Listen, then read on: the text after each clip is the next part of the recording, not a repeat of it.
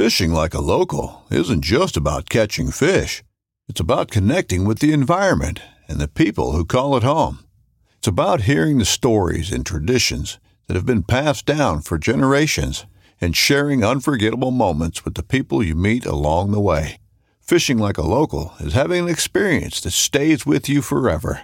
And with FishingBooker, you can experience it too, no matter where you are.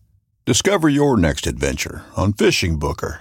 When you love meat, you find a way to take it with you everywhere you go, especially when it comes to getting outdoors. That's why Smithfield has so many high quality, delicious meats that are perfect for any outdoor adventure. Whether the park you're headed to is a national park or just the one down the street, like Smithfield marinated roasted garlic and cracked black pepper fresh pork tenderloin, expertly seasoned for on the go flavor, or prime fresh smoked ham that'll have you building on the go sandwiches packed with flavor. Smithfield extra meaty back ribs bring hand selected perfection to the backyard, and Smithfield Anytime Favorites will help you take the ham you savor to the places you love. From diced ham that'll turn any picnic into an outdoor feast, to hickory smoked boneless ham steaks that are the perfect cap to any hike. The great outdoors just got greater with Smithfield. For the love of meat.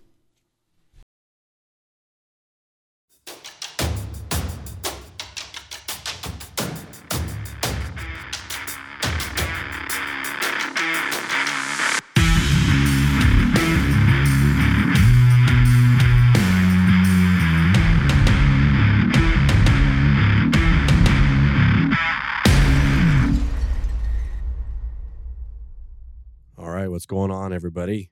Welcome to another episode of the Nomad Strength Show. Uh, today, I am joined by Scott Volquartsen uh, of Volquartsen Firearms. He and I hooked up and met down at WinterStrong. Uh, that will likely be the opening of the next I don't know, a couple months worth of guests on the show. Uh, I met so many awesome people down there, and I was really excited to get to meet Scott because I followed them uh, for a while and really impressed with the stuff that they do over there.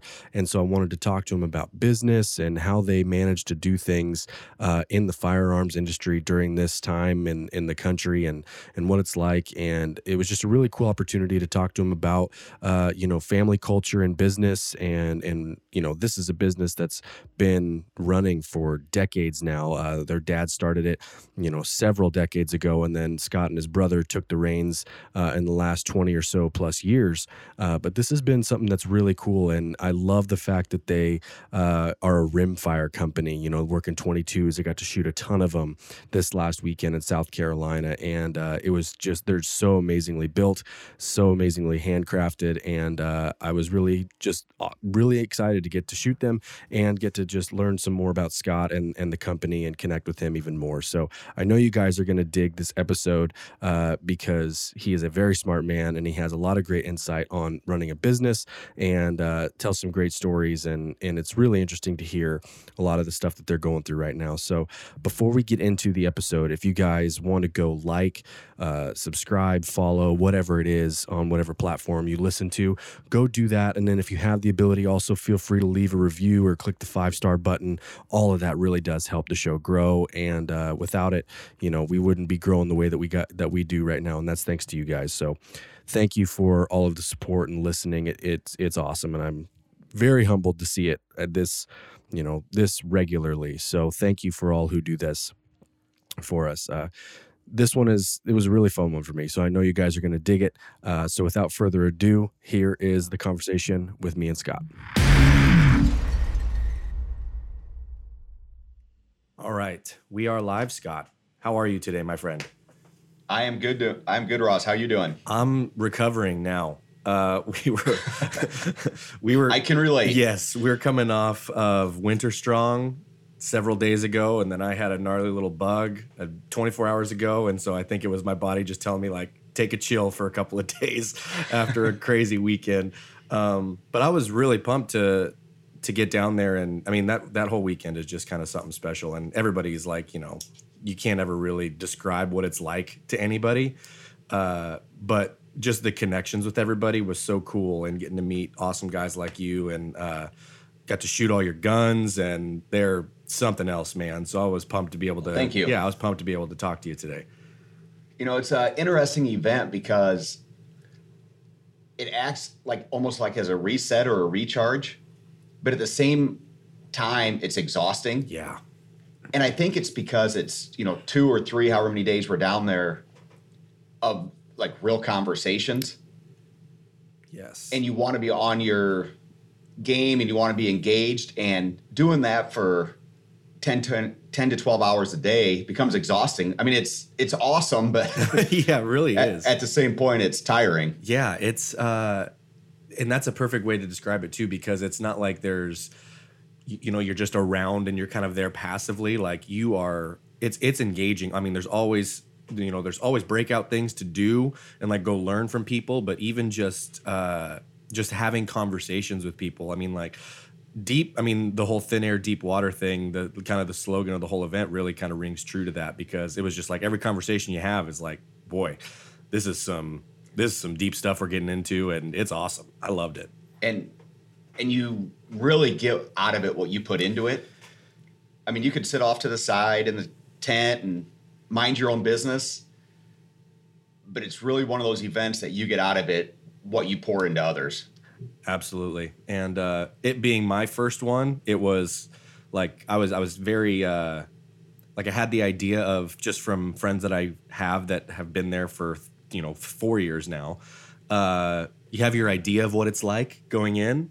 And i was kind of right but then even even that is just like it's so much different and in, in a good way. Like it's awesome. I mean it was just the whole weekend. But uh I we had several stations of stuff where we got to shoot several of your guns that you make, and that was uh, part of the deals that we did on the competition on Saturday, uh, which was rad too. But uh, just getting able to shoot your awesome craftsmanship work uh, was was really cool. I haven't had a chance to do that before, so I loved them, man. They're they are something else. Well, and we love that part of it, both the competition on Saturday, but maybe even more so the range time we get like on Friday. Yeah, that was awesome.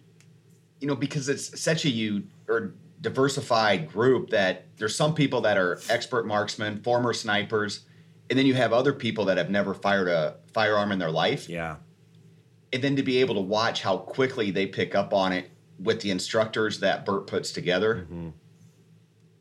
You know, and and I know even you know I've grown up in the business and been around it all my life, but every time I listen to guys like Brady or Buck or Tess or Cole, you know, any of those guys doing instruction, I'm like, I've never heard it say said that way.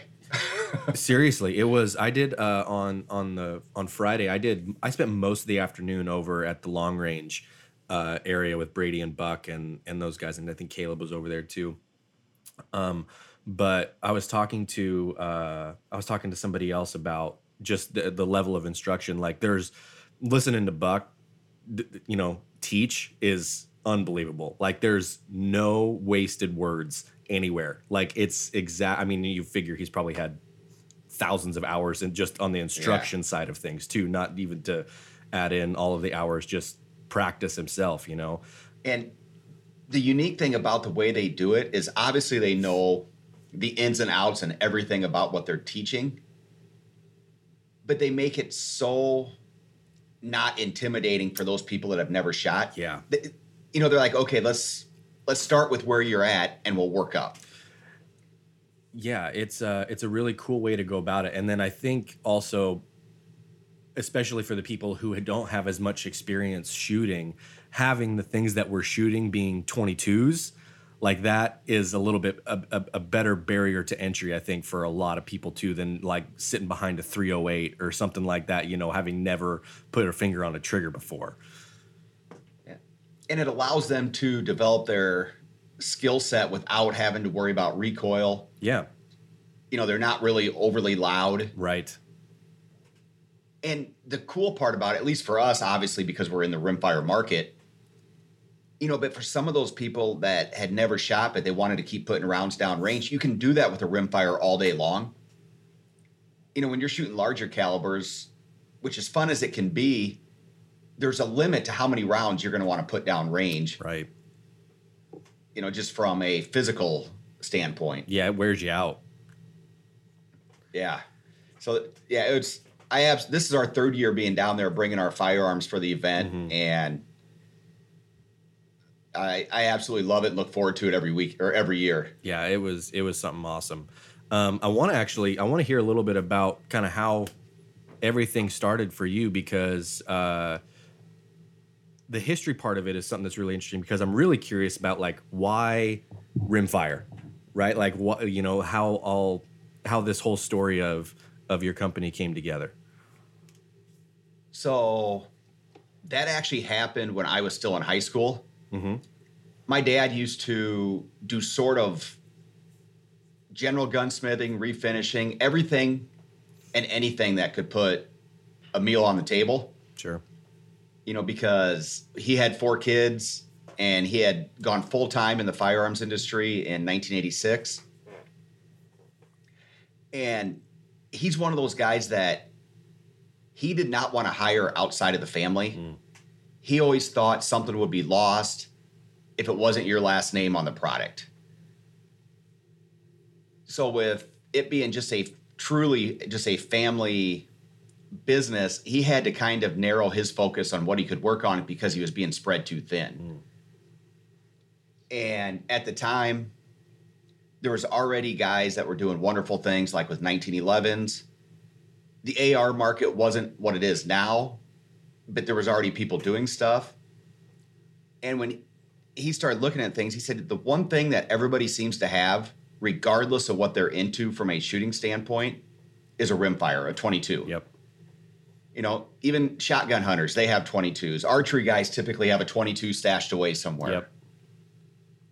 And up until that point, nobody had really ever gone down that road of trying to accessorize like the Ruger 1022 and MK series of pistols. So, dad and another guy out of Louisiana, Jim Clark, who is one of our competitors, but they kind of started the whole aftermarket craze for the 1022. Mhm. And it was so new that I remember dad trying to get our barrels and different accessories that he had made into some distributors, and they laughed at him. They said, nobody's going to, at this time, nobody's going to spend $200 on a barrel for a $100 22. Right. And he became a little bit discouraged, but fortunately, he's also very stubborn. So in this case, it almost served as like a little bit of fire for him Sure. or incentive to be like, well, you wait, I'm going to make this work one way or the other. That's awesome. And over the years, we've kind of built that as our identity of being the rimfire company. Yeah. Even there was about a decade that we built a center fire that we were eventually going to bring back out in a redesigned configuration. But even then, we were still considered like the rimfire guys. And it's it's interesting because a lot of times people will say, when are you going to go into something bigger? When are you going to move on? You've had to saturate that market by now. We've expanded from being a family business to almost 30 employees now. Wow. Our machine capacity is much greater than it's ever been. And we are further behind now than we've ever been. Crazy. Crazy. So, you know, and it allows us to, you know, they always talk in business like try to find a niche and own that particular market. totally. And that's, and I, I don't want to say like we own that market, but we've been able to have a significant chunk of that market and stick with what we know. And it, you know, it, it's evolved because initially it was all just aftermarket parts Right. you know, trigger components, barrels, and then it evolved into in 1998 we got our manufacturing license, and that's when we started building our complete rifles and pistols, which was a combination or a culmination of all the things that we said if we ever build our own as we were trying to rebuild other people's guns. Yeah. You know, if we ever build our own, we will do this, we'll do that. And and even since that time in 98 it's an evolution of things that we learn. And that's the one thing great about like this past weekend or putting our hands in the or our guns in the hands of people that may not be the most accomplished shooters in the world. Sure. It teaches us what we need to do better on the manufacturing side. What can we improve from a design aspect? What can we improve? Make it easier for them, but still perform at the level that like you know, our champion shooters, like let's say Colby Pavlock that was down there Yep. you know, what what can we do to make sure we're servicing both sides of the spectrum? Yeah, it's uh it was a really cool and and the idea that everybody's got a 22, right? Like you said, it was uh that was one of the things that was really funny that Buck had said when we were out on the range that during those stuff, he had said uh he he had asked a question he's like, "Okay, who's who's never shot a 22 rifle before?" And there was like only like three people that had raised their hands. He's like, okay, we got three people who aren't adults yet. and so he's like, that's one of those like rites of passage things in America where you have to send some 22s at 200 yards. It's like the funnest thing in the world. he's like, it totally is. so the idea of like, uh, you know, finding that that corner of the market that you guys love and want to serve really well, like, I mean, that's that's really kind of the the biggest thing in business is like you said find out what you love like what section you want to serve and get really freaking good at serving that that section. And it's going to be from a business standpoint way more beneficial long term too. You know it's that uh, i had a business coach once always spoke in like these parables and analogies and stuff which i loved. But you know it's like casting a, a net into the ocean without knowing what you're fishing for like you're just gonna you're just gonna throw one out and see what yeah. I catch. Like that's never gonna lead you to much success in business. But it's like I know what I'm looking for, and I know that they're over here. I'm gonna be way better a fisherman. And it's interesting you put it that way because I would say early on that's kind of what my dad was doing. Yeah.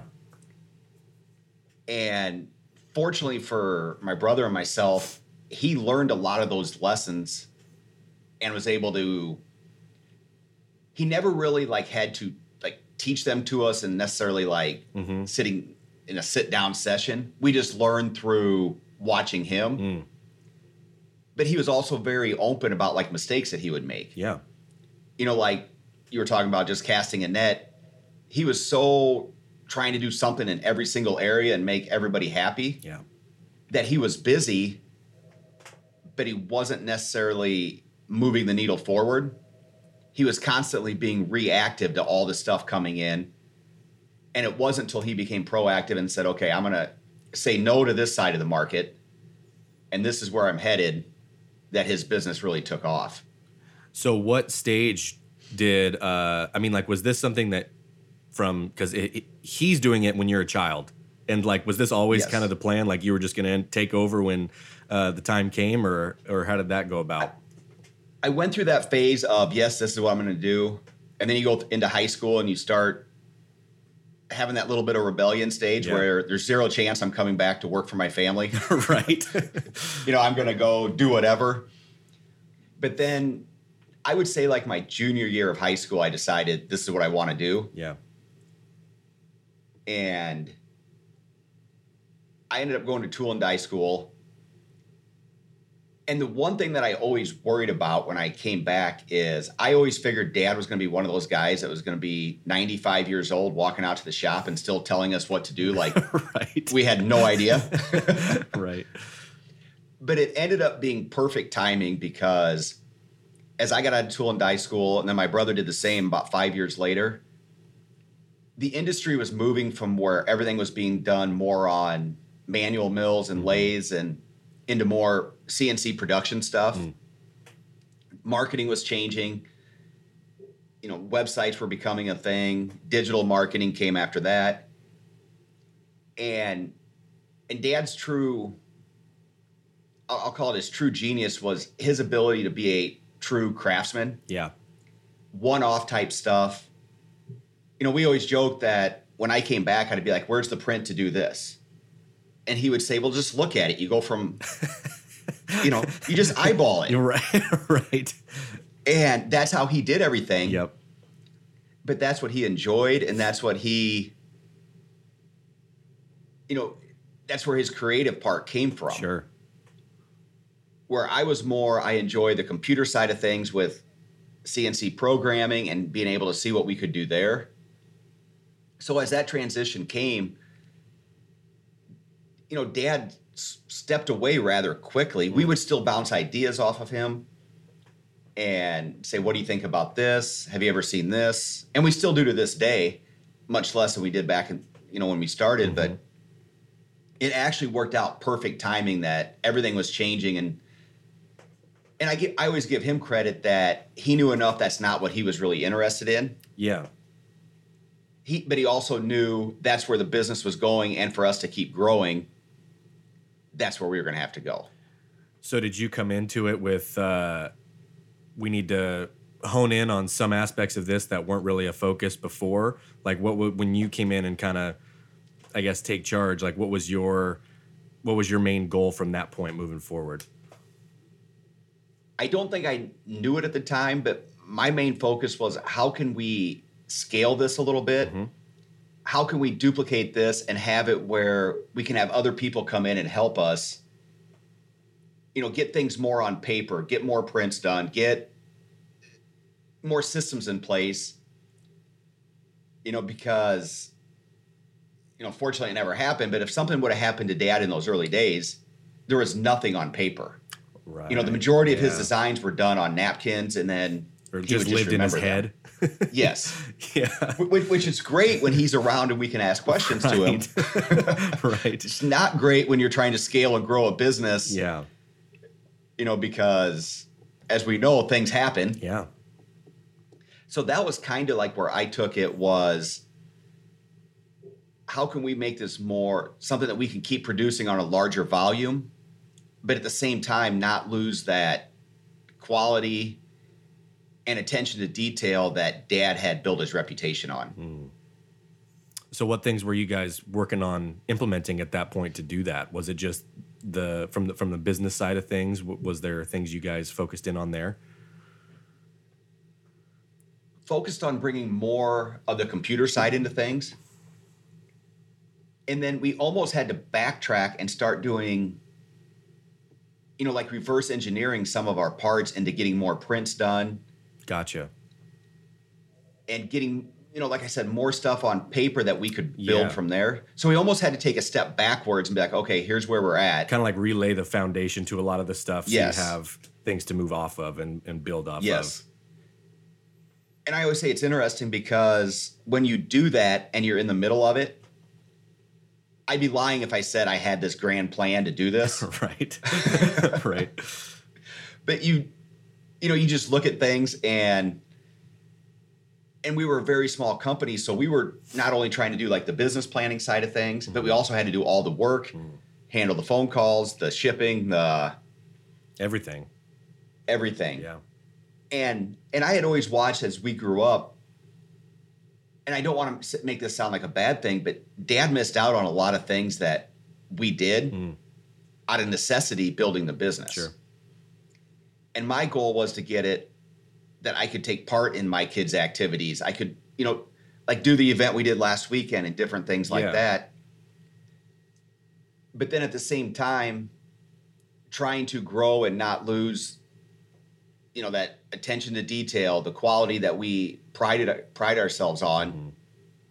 It was really hard trying to start bringing new people into the fold.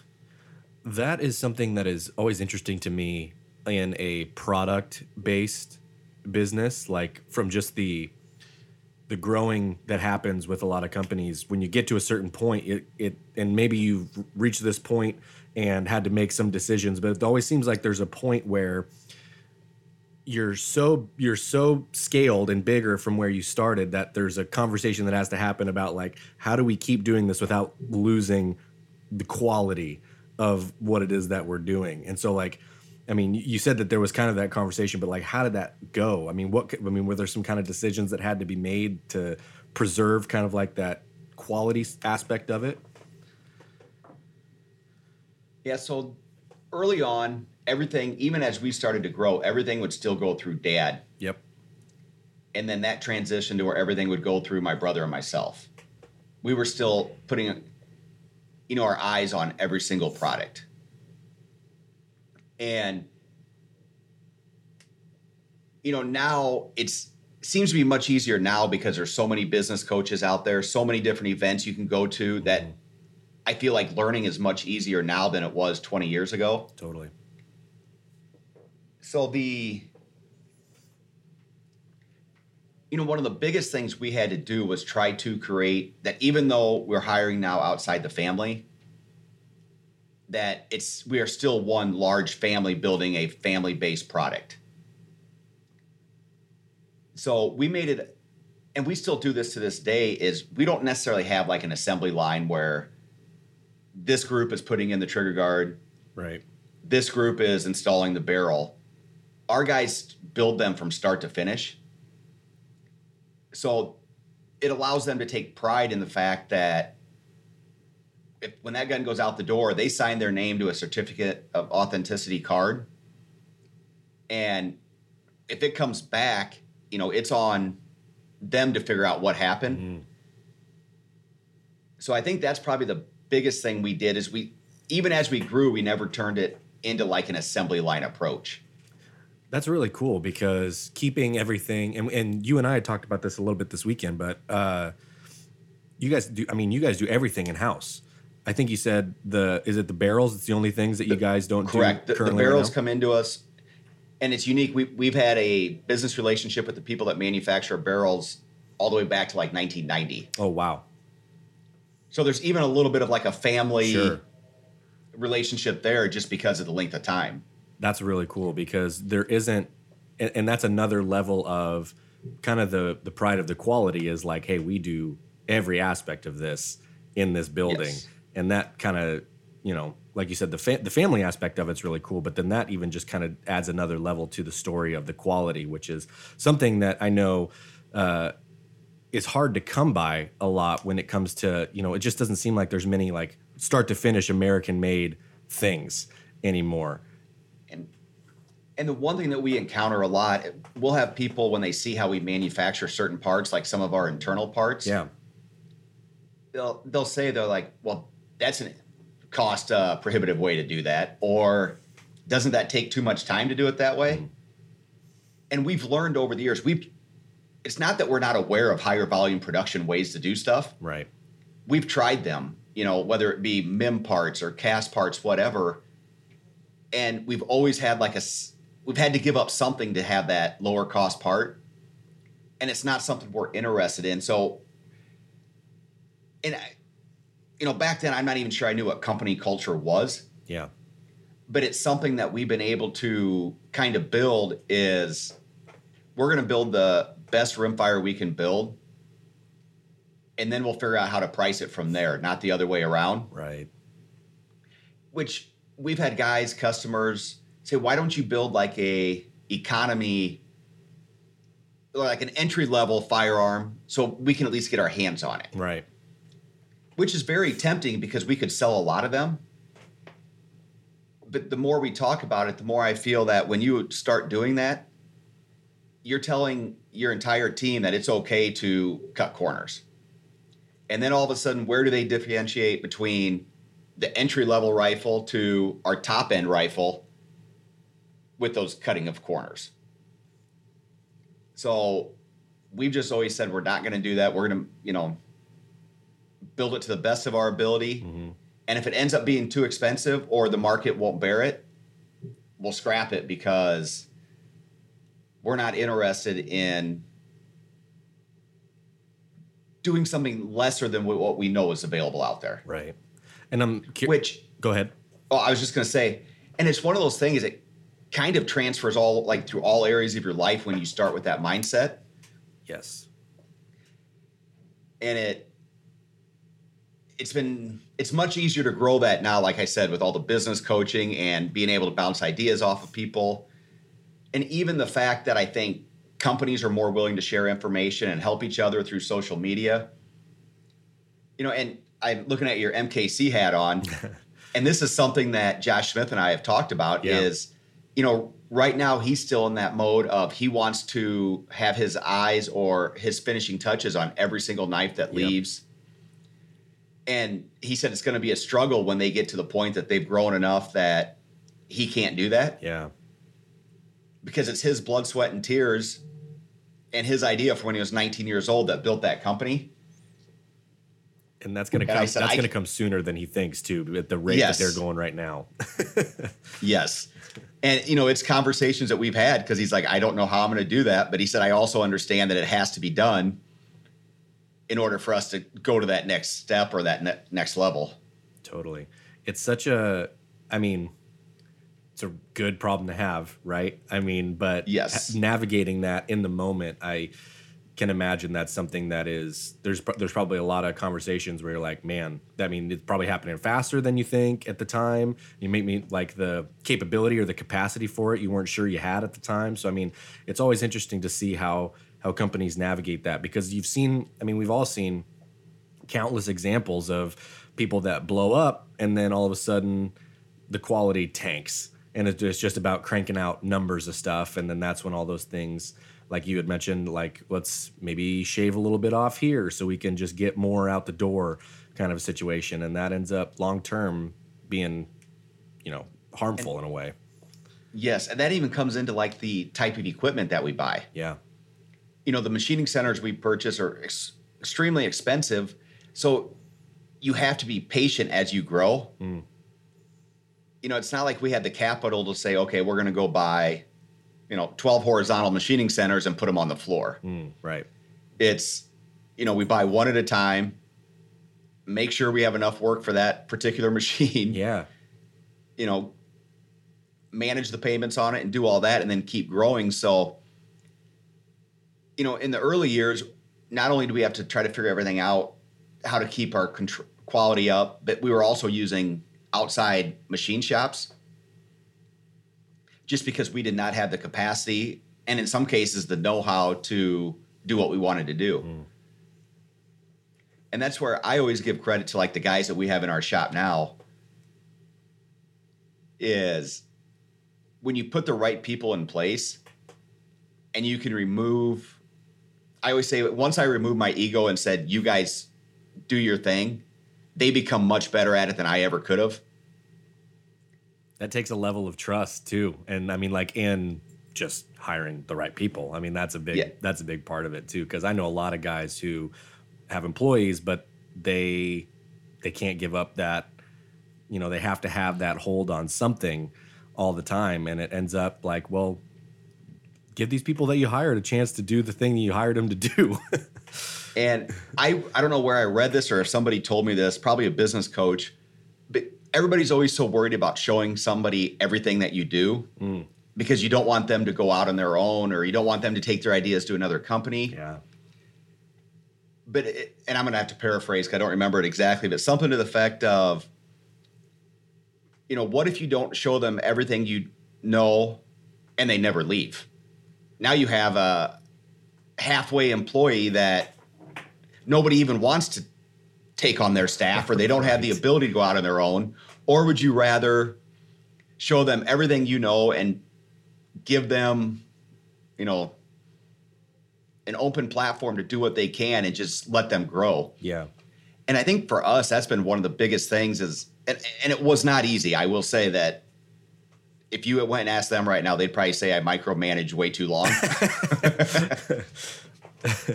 but as we've, you know, grown and gotten to that point, I've learned as a business owner that if you hire the right people and you empower them, they will grow and continue to do great things for your company. And, you know, I'll be upfront that, you know, I think if you treat your employees well too, they don't have necessarily have that desire to go out on their own and, right. you know, quote unquote, steal your ideas. Right. Because in the whatever 27 years that I've been here, you know, we've only had like one or two employees that have left us. wow. That's amazing. So it's something we take great pride in. yeah And and over the last couple years, you know, we've also learned that it's not just about an hourly wage or a salary that you're paying them. You know, the world's changed. They need more flexibility. They want to be able to, you know, go to their kids' activities. Mm-hmm. And that's something we try to do. You know, because the way I see it is if I'm going to my kids' basketball game, how and in what place is that right that they can't go watch their kid? Right. Why why do I think I'm better off than they are? Oh, totally tough to justify it it's tough to justify it and and I think they end up appreciating that and that's why it doesn't always come down to necessarily money. I mean, obviously everybody wants to make as much money as possible, but we try to build those perks in. Mm. And I think that circles back to when we're building products, it gives them a little bit more pride that they want to be part of something. So that everybody's working towards a common goal. After years of fine print contracts and getting ripped off by big wireless providers, if we've learned anything, it's that there's always a catch. So when I first heard that Mint Mobile offers premium wireless starting at just 15 bucks a month, I thought, what's the catch? But after talking to them and using their service, it all made sense. There isn't one. Mint Mobile's secret sauce is that they're the first company to sell wireless service online only. They cut out the cost of retail stores and pass those sweet savings directly to you. For anyone who hates their phone bill, Mint Mobile offers premium wireless for just 15 bucks a month. I was hesitant about having to get a new phone and a new phone number, but with Mint, you can use your own phone with any Mint Mobile plan and keep your same phone and your same phone number along with all of your existing contacts. Mint Mobile gives you the best rate whether you're buying for one or for a family, and at Mint, families start at two lines. All plans come with unlimited talk and text plus high speed data delivered on the nation's largest 5G network. Switch to Mint Mobile and get premium wireless service starting at just 15 bucks a month. To get your new wireless plan for just 15 bucks a month and to get the plans shipped to your door for free, go to mintmobile.com slash waypoint. That is mintmobile.com slash waypoint.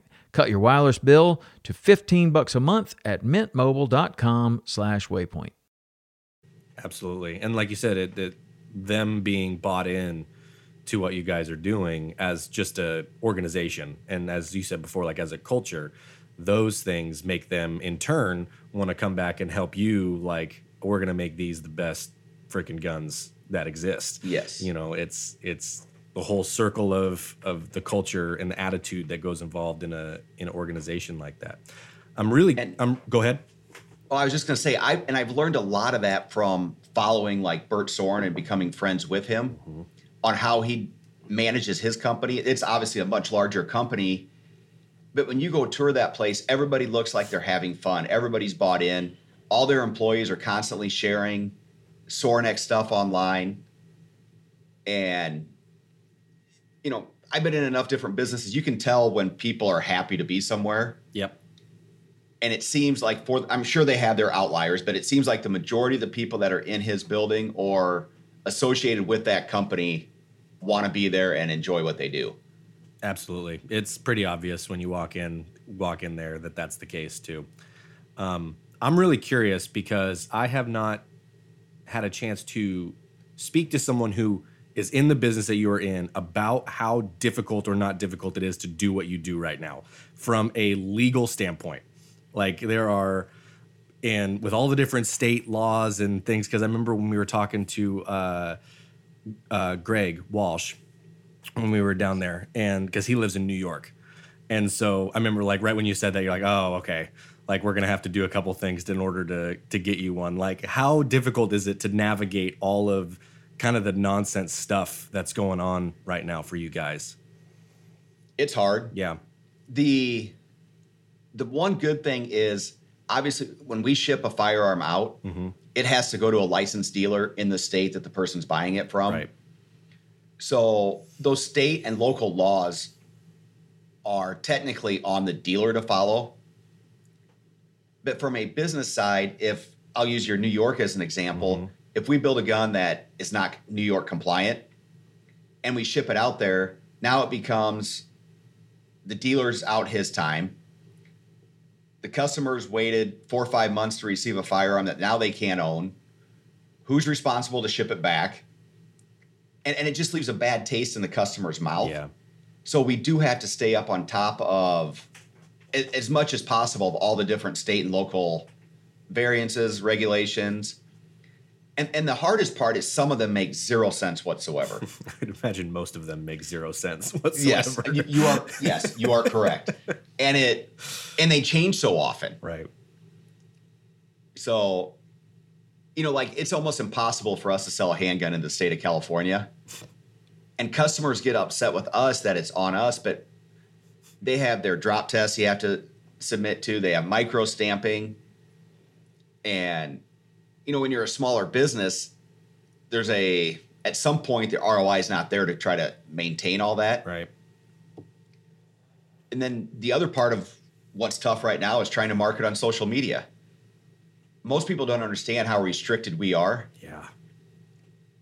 You know, like we get reels taken down all the time. Our TikToks. I was gonna say I'm surprised you down. even have an account like your account can even exist because every time they post any sort of firearm anything like that post gets taken down.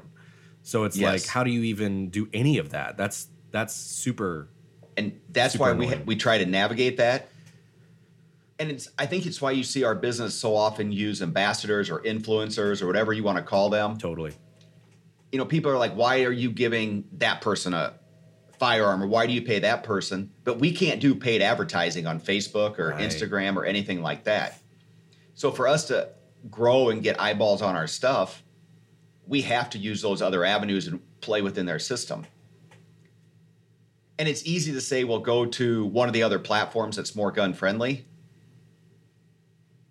But the harsh reality is everybody is on Yeah, nobody's few over there. ones. Nobody's over there Yeah. yet. It's they're still like it's it's not doesn't have the reach or the power that any of the other ones do still.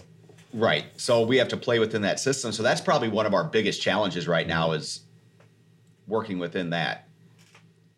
And it it's interesting because a lot of people like, you know, state of New York. Greg obviously is familiar with the Yeah. um, laws out there, but you'll talk to a lot of people and you're like, I don't think you can own that.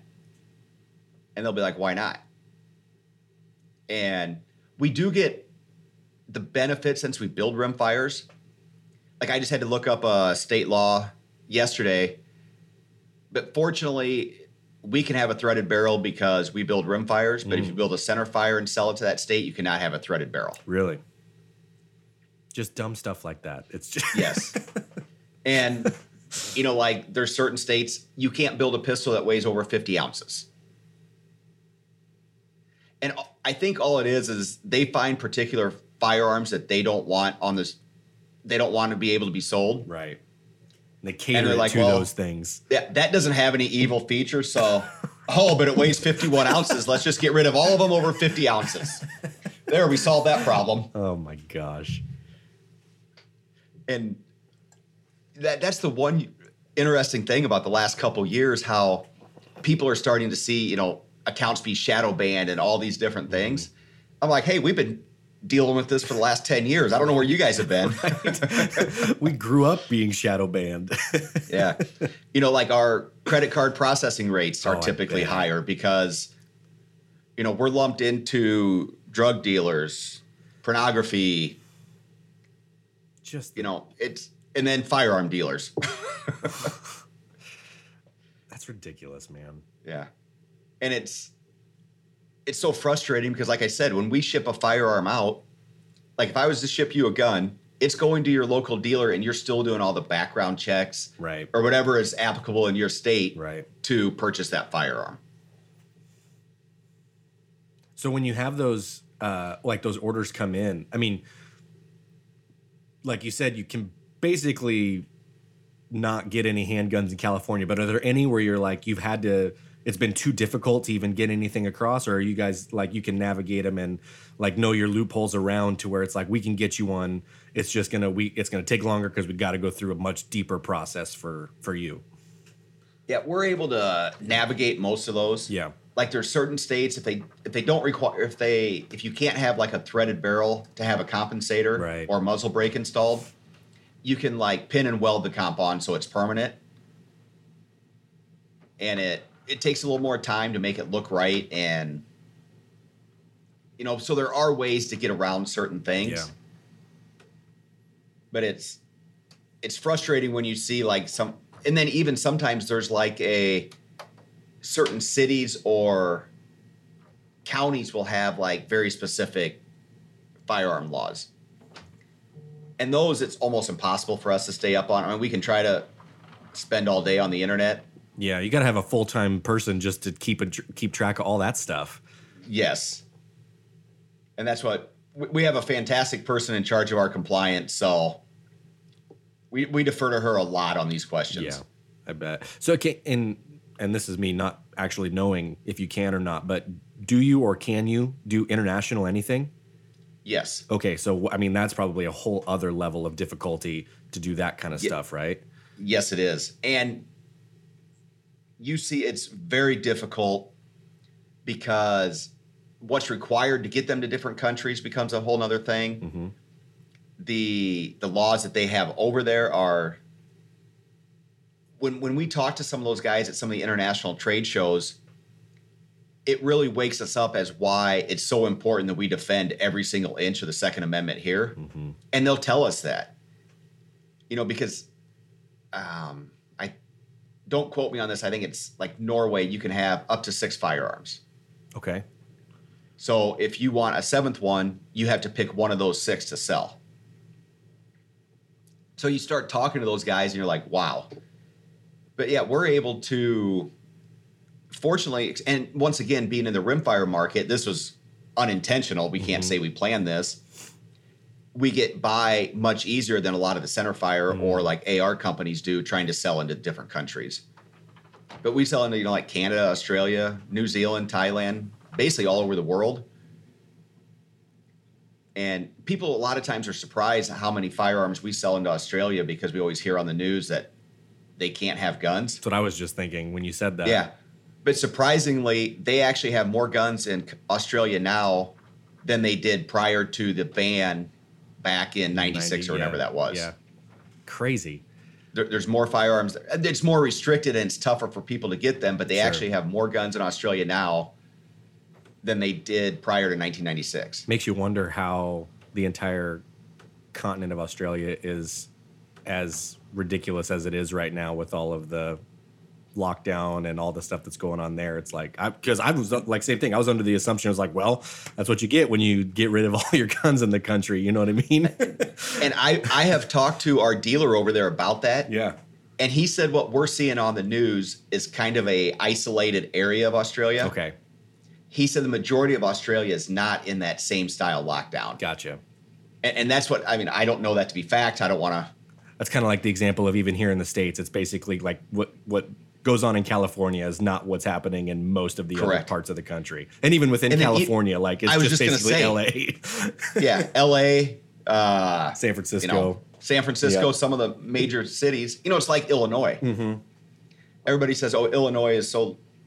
You know, one side or whatever, and Yeah. really all it is is Chicago. Chicago, and Cook County. Yep. The rest of Illinois is much like, you know, we're like we are in Iowa here. Yeah. But yeah, he said, how did he say that? I think he was said Melbourne is like our New York.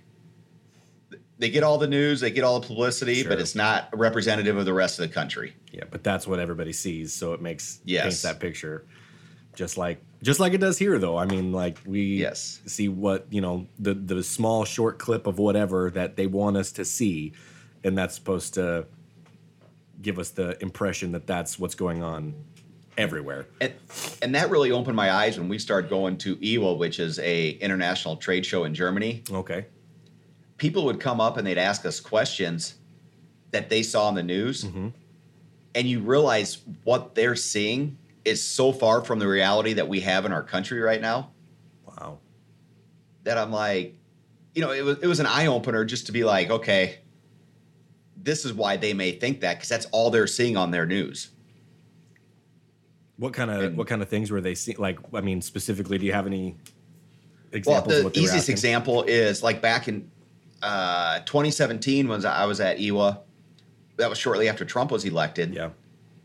and all they ever saw were the clips in the media of the things that trying to portray him as the worst human alive.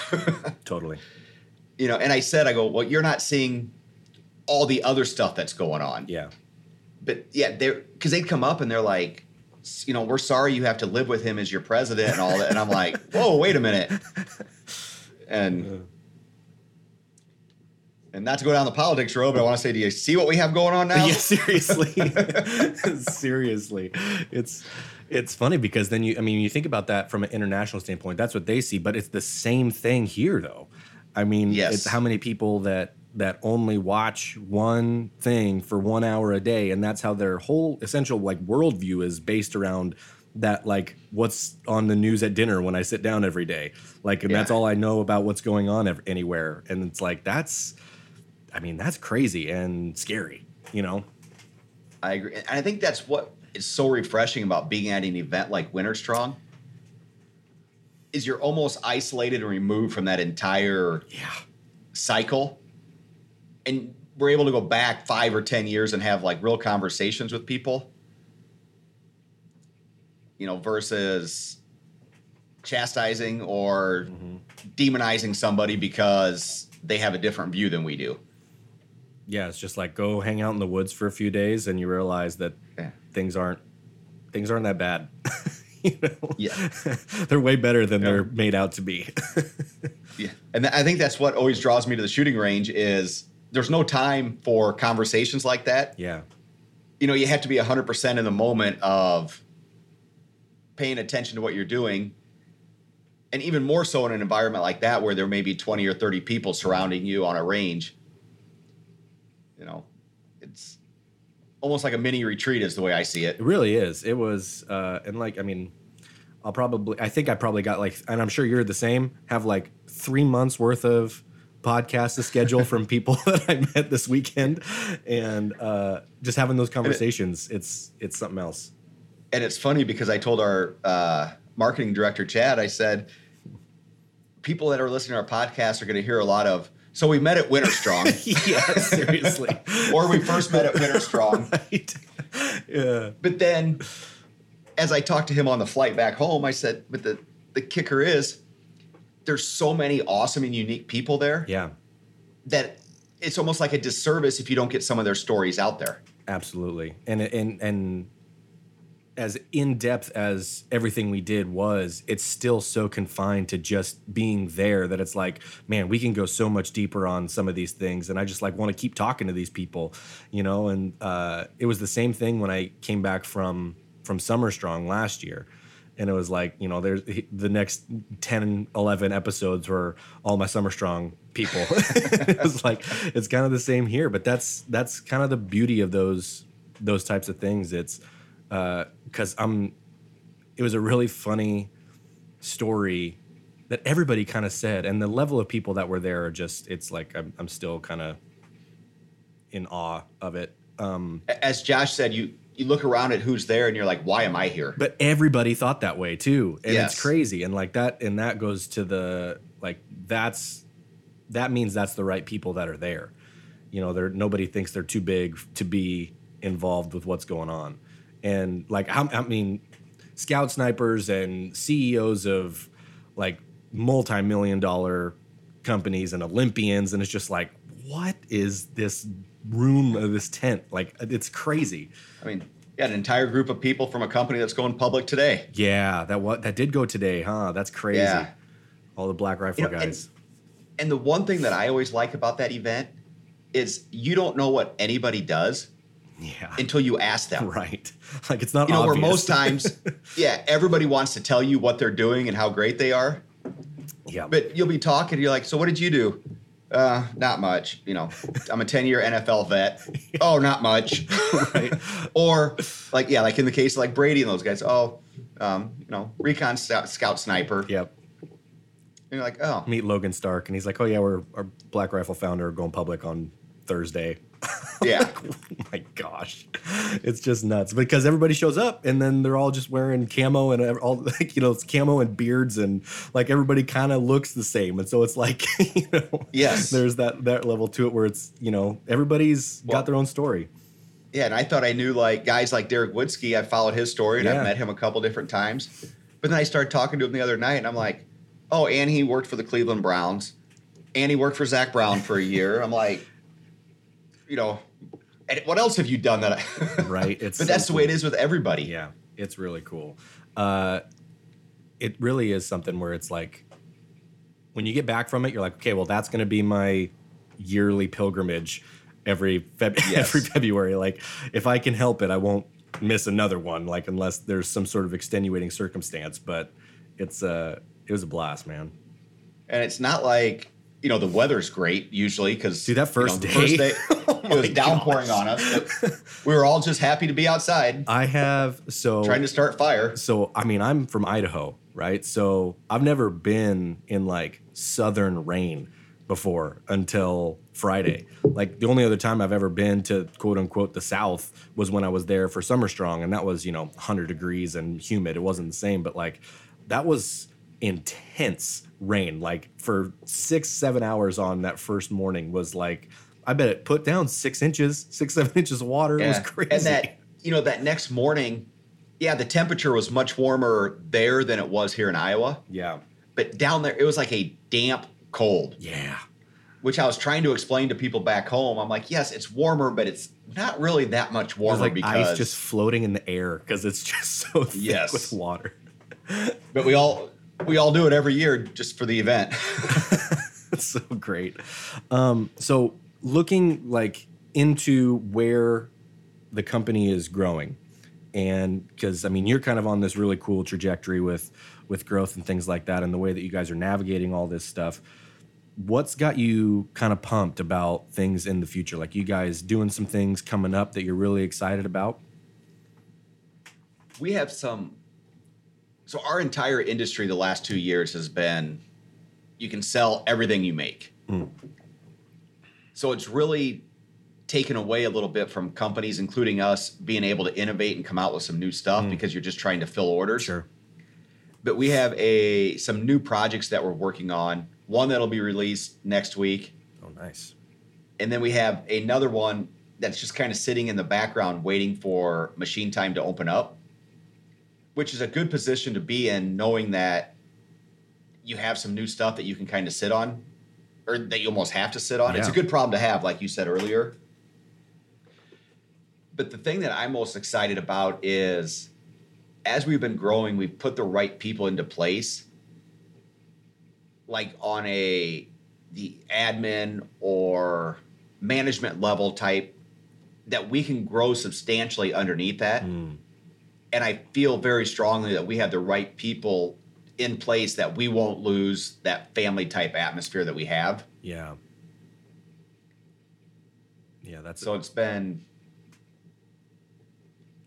you know even like from a marketing side you know we've brought all that in house right. we- we used to outsource a lot of like our video work and different things but in today's world everything needs to be turned like almost Daily. in real time Yeah. or it's sh- obsolete Right.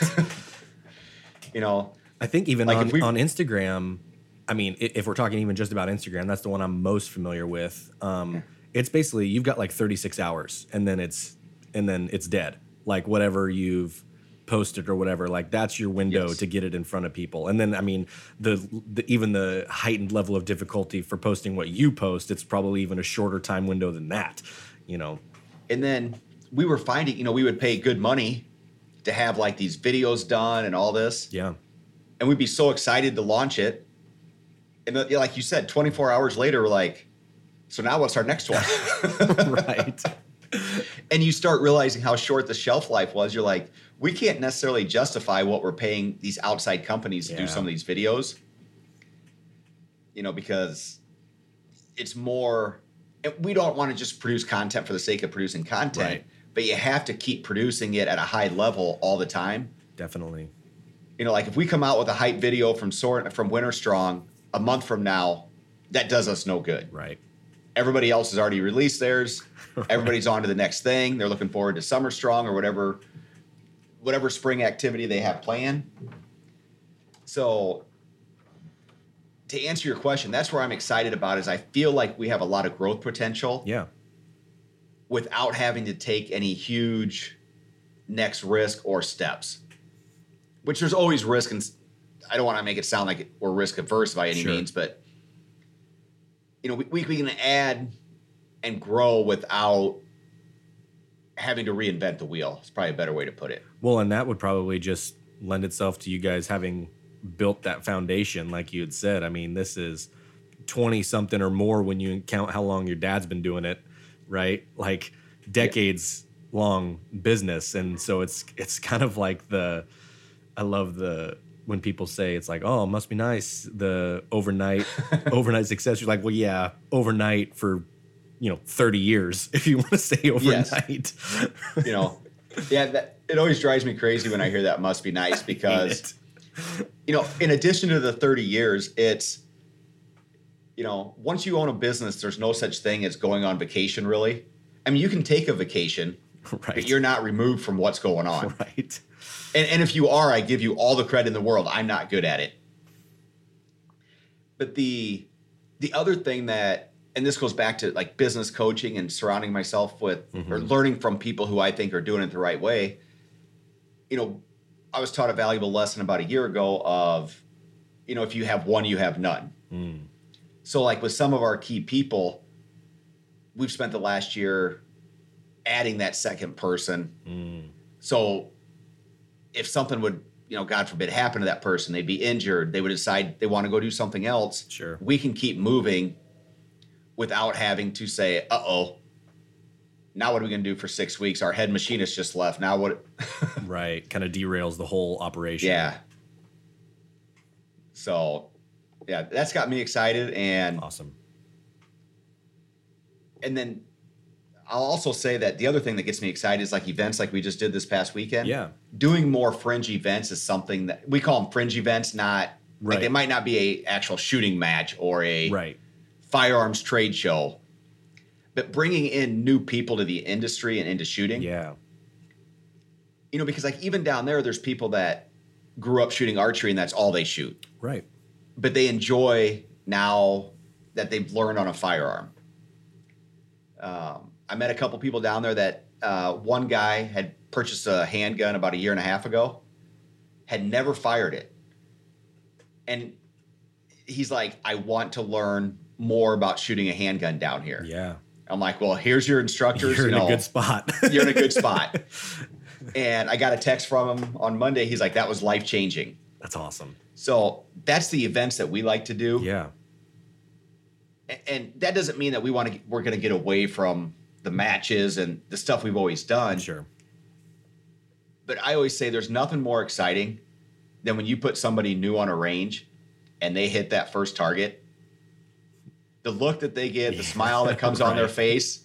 You're like, Eyes that's why we wide. do what we do. Yep. Yes. I love it. It was a blast, man. There was it was seriously uh, I can't I can't really remember a time where I've shot too many rimfire pistols. Uh, I mean, I've had multiple 22 rifles throughout my life. You know, I still have uh, I have one that's a pump action one that was my grandpa's from back in like the 50s, I think, 40s or 50s. A pump action 22 was like one of my favorite ones ever. Uh, but I've had dozens or, you know, tons of those throughout my life. But the pistols were really fun. Like, uh, it was it was one that I was like, man, I this would be I, I would never thought that was like I'm gonna get a 22 pistol. You know what I mean? Like you're always thinking personal defense, whatever. It's like yeah. I need a nine or a or a 40 or 45, whatever it is. But I'm like, I kind of want a 22 pistol now. you know, and what was fun about that is during that competition, you know, we had the orange target that we had had one person had to hit at the 50 yard. Yeah. Yeah. And I think it was actually set at 75 yards. Oh, was it that far? Yeah. It was either 50 or 75. But as people came up, they're like, we have to shoot with a pistol out to there. and most people out of the 13 groups that came through, hit it within the first four to five shots. Several of them on the first one, which is fun to see. Like the pistols pushing the limits of what people think is possible. Yeah. For a 22 pistol, or what they think they're capable of too. Yes. Yeah. Yes. And you were talking about how you remember your first 22. That was your granddad's. That's the other thing that I love about being in like the 22 game. Mm-hmm. We did an email a couple years ago that said, you know, tell us about the first firearm or the first 22 that you owned. Mm-hmm and we talked about like ours and different things. And it's probably one of the most responsive emails we've ever had. and we had guys that were in their 60s and 70s writing us two and three page emails, remembering shooting with their, you know, grandpa, exactly where they were, exactly what the rifle was. That's so cool. And then they'd be like, and I still own that. And I'll be, you know, yep. passing it on to my son or my grandson. And I'm like, that's one of the it's one of the few things that people remember that vividly the very first time they did. Seriously, it it makes an impression, and I've got I still have that one, and then I've got a couple others that I have. I mean, I think everybody on the planet probably has a lever action Henry 22, you know.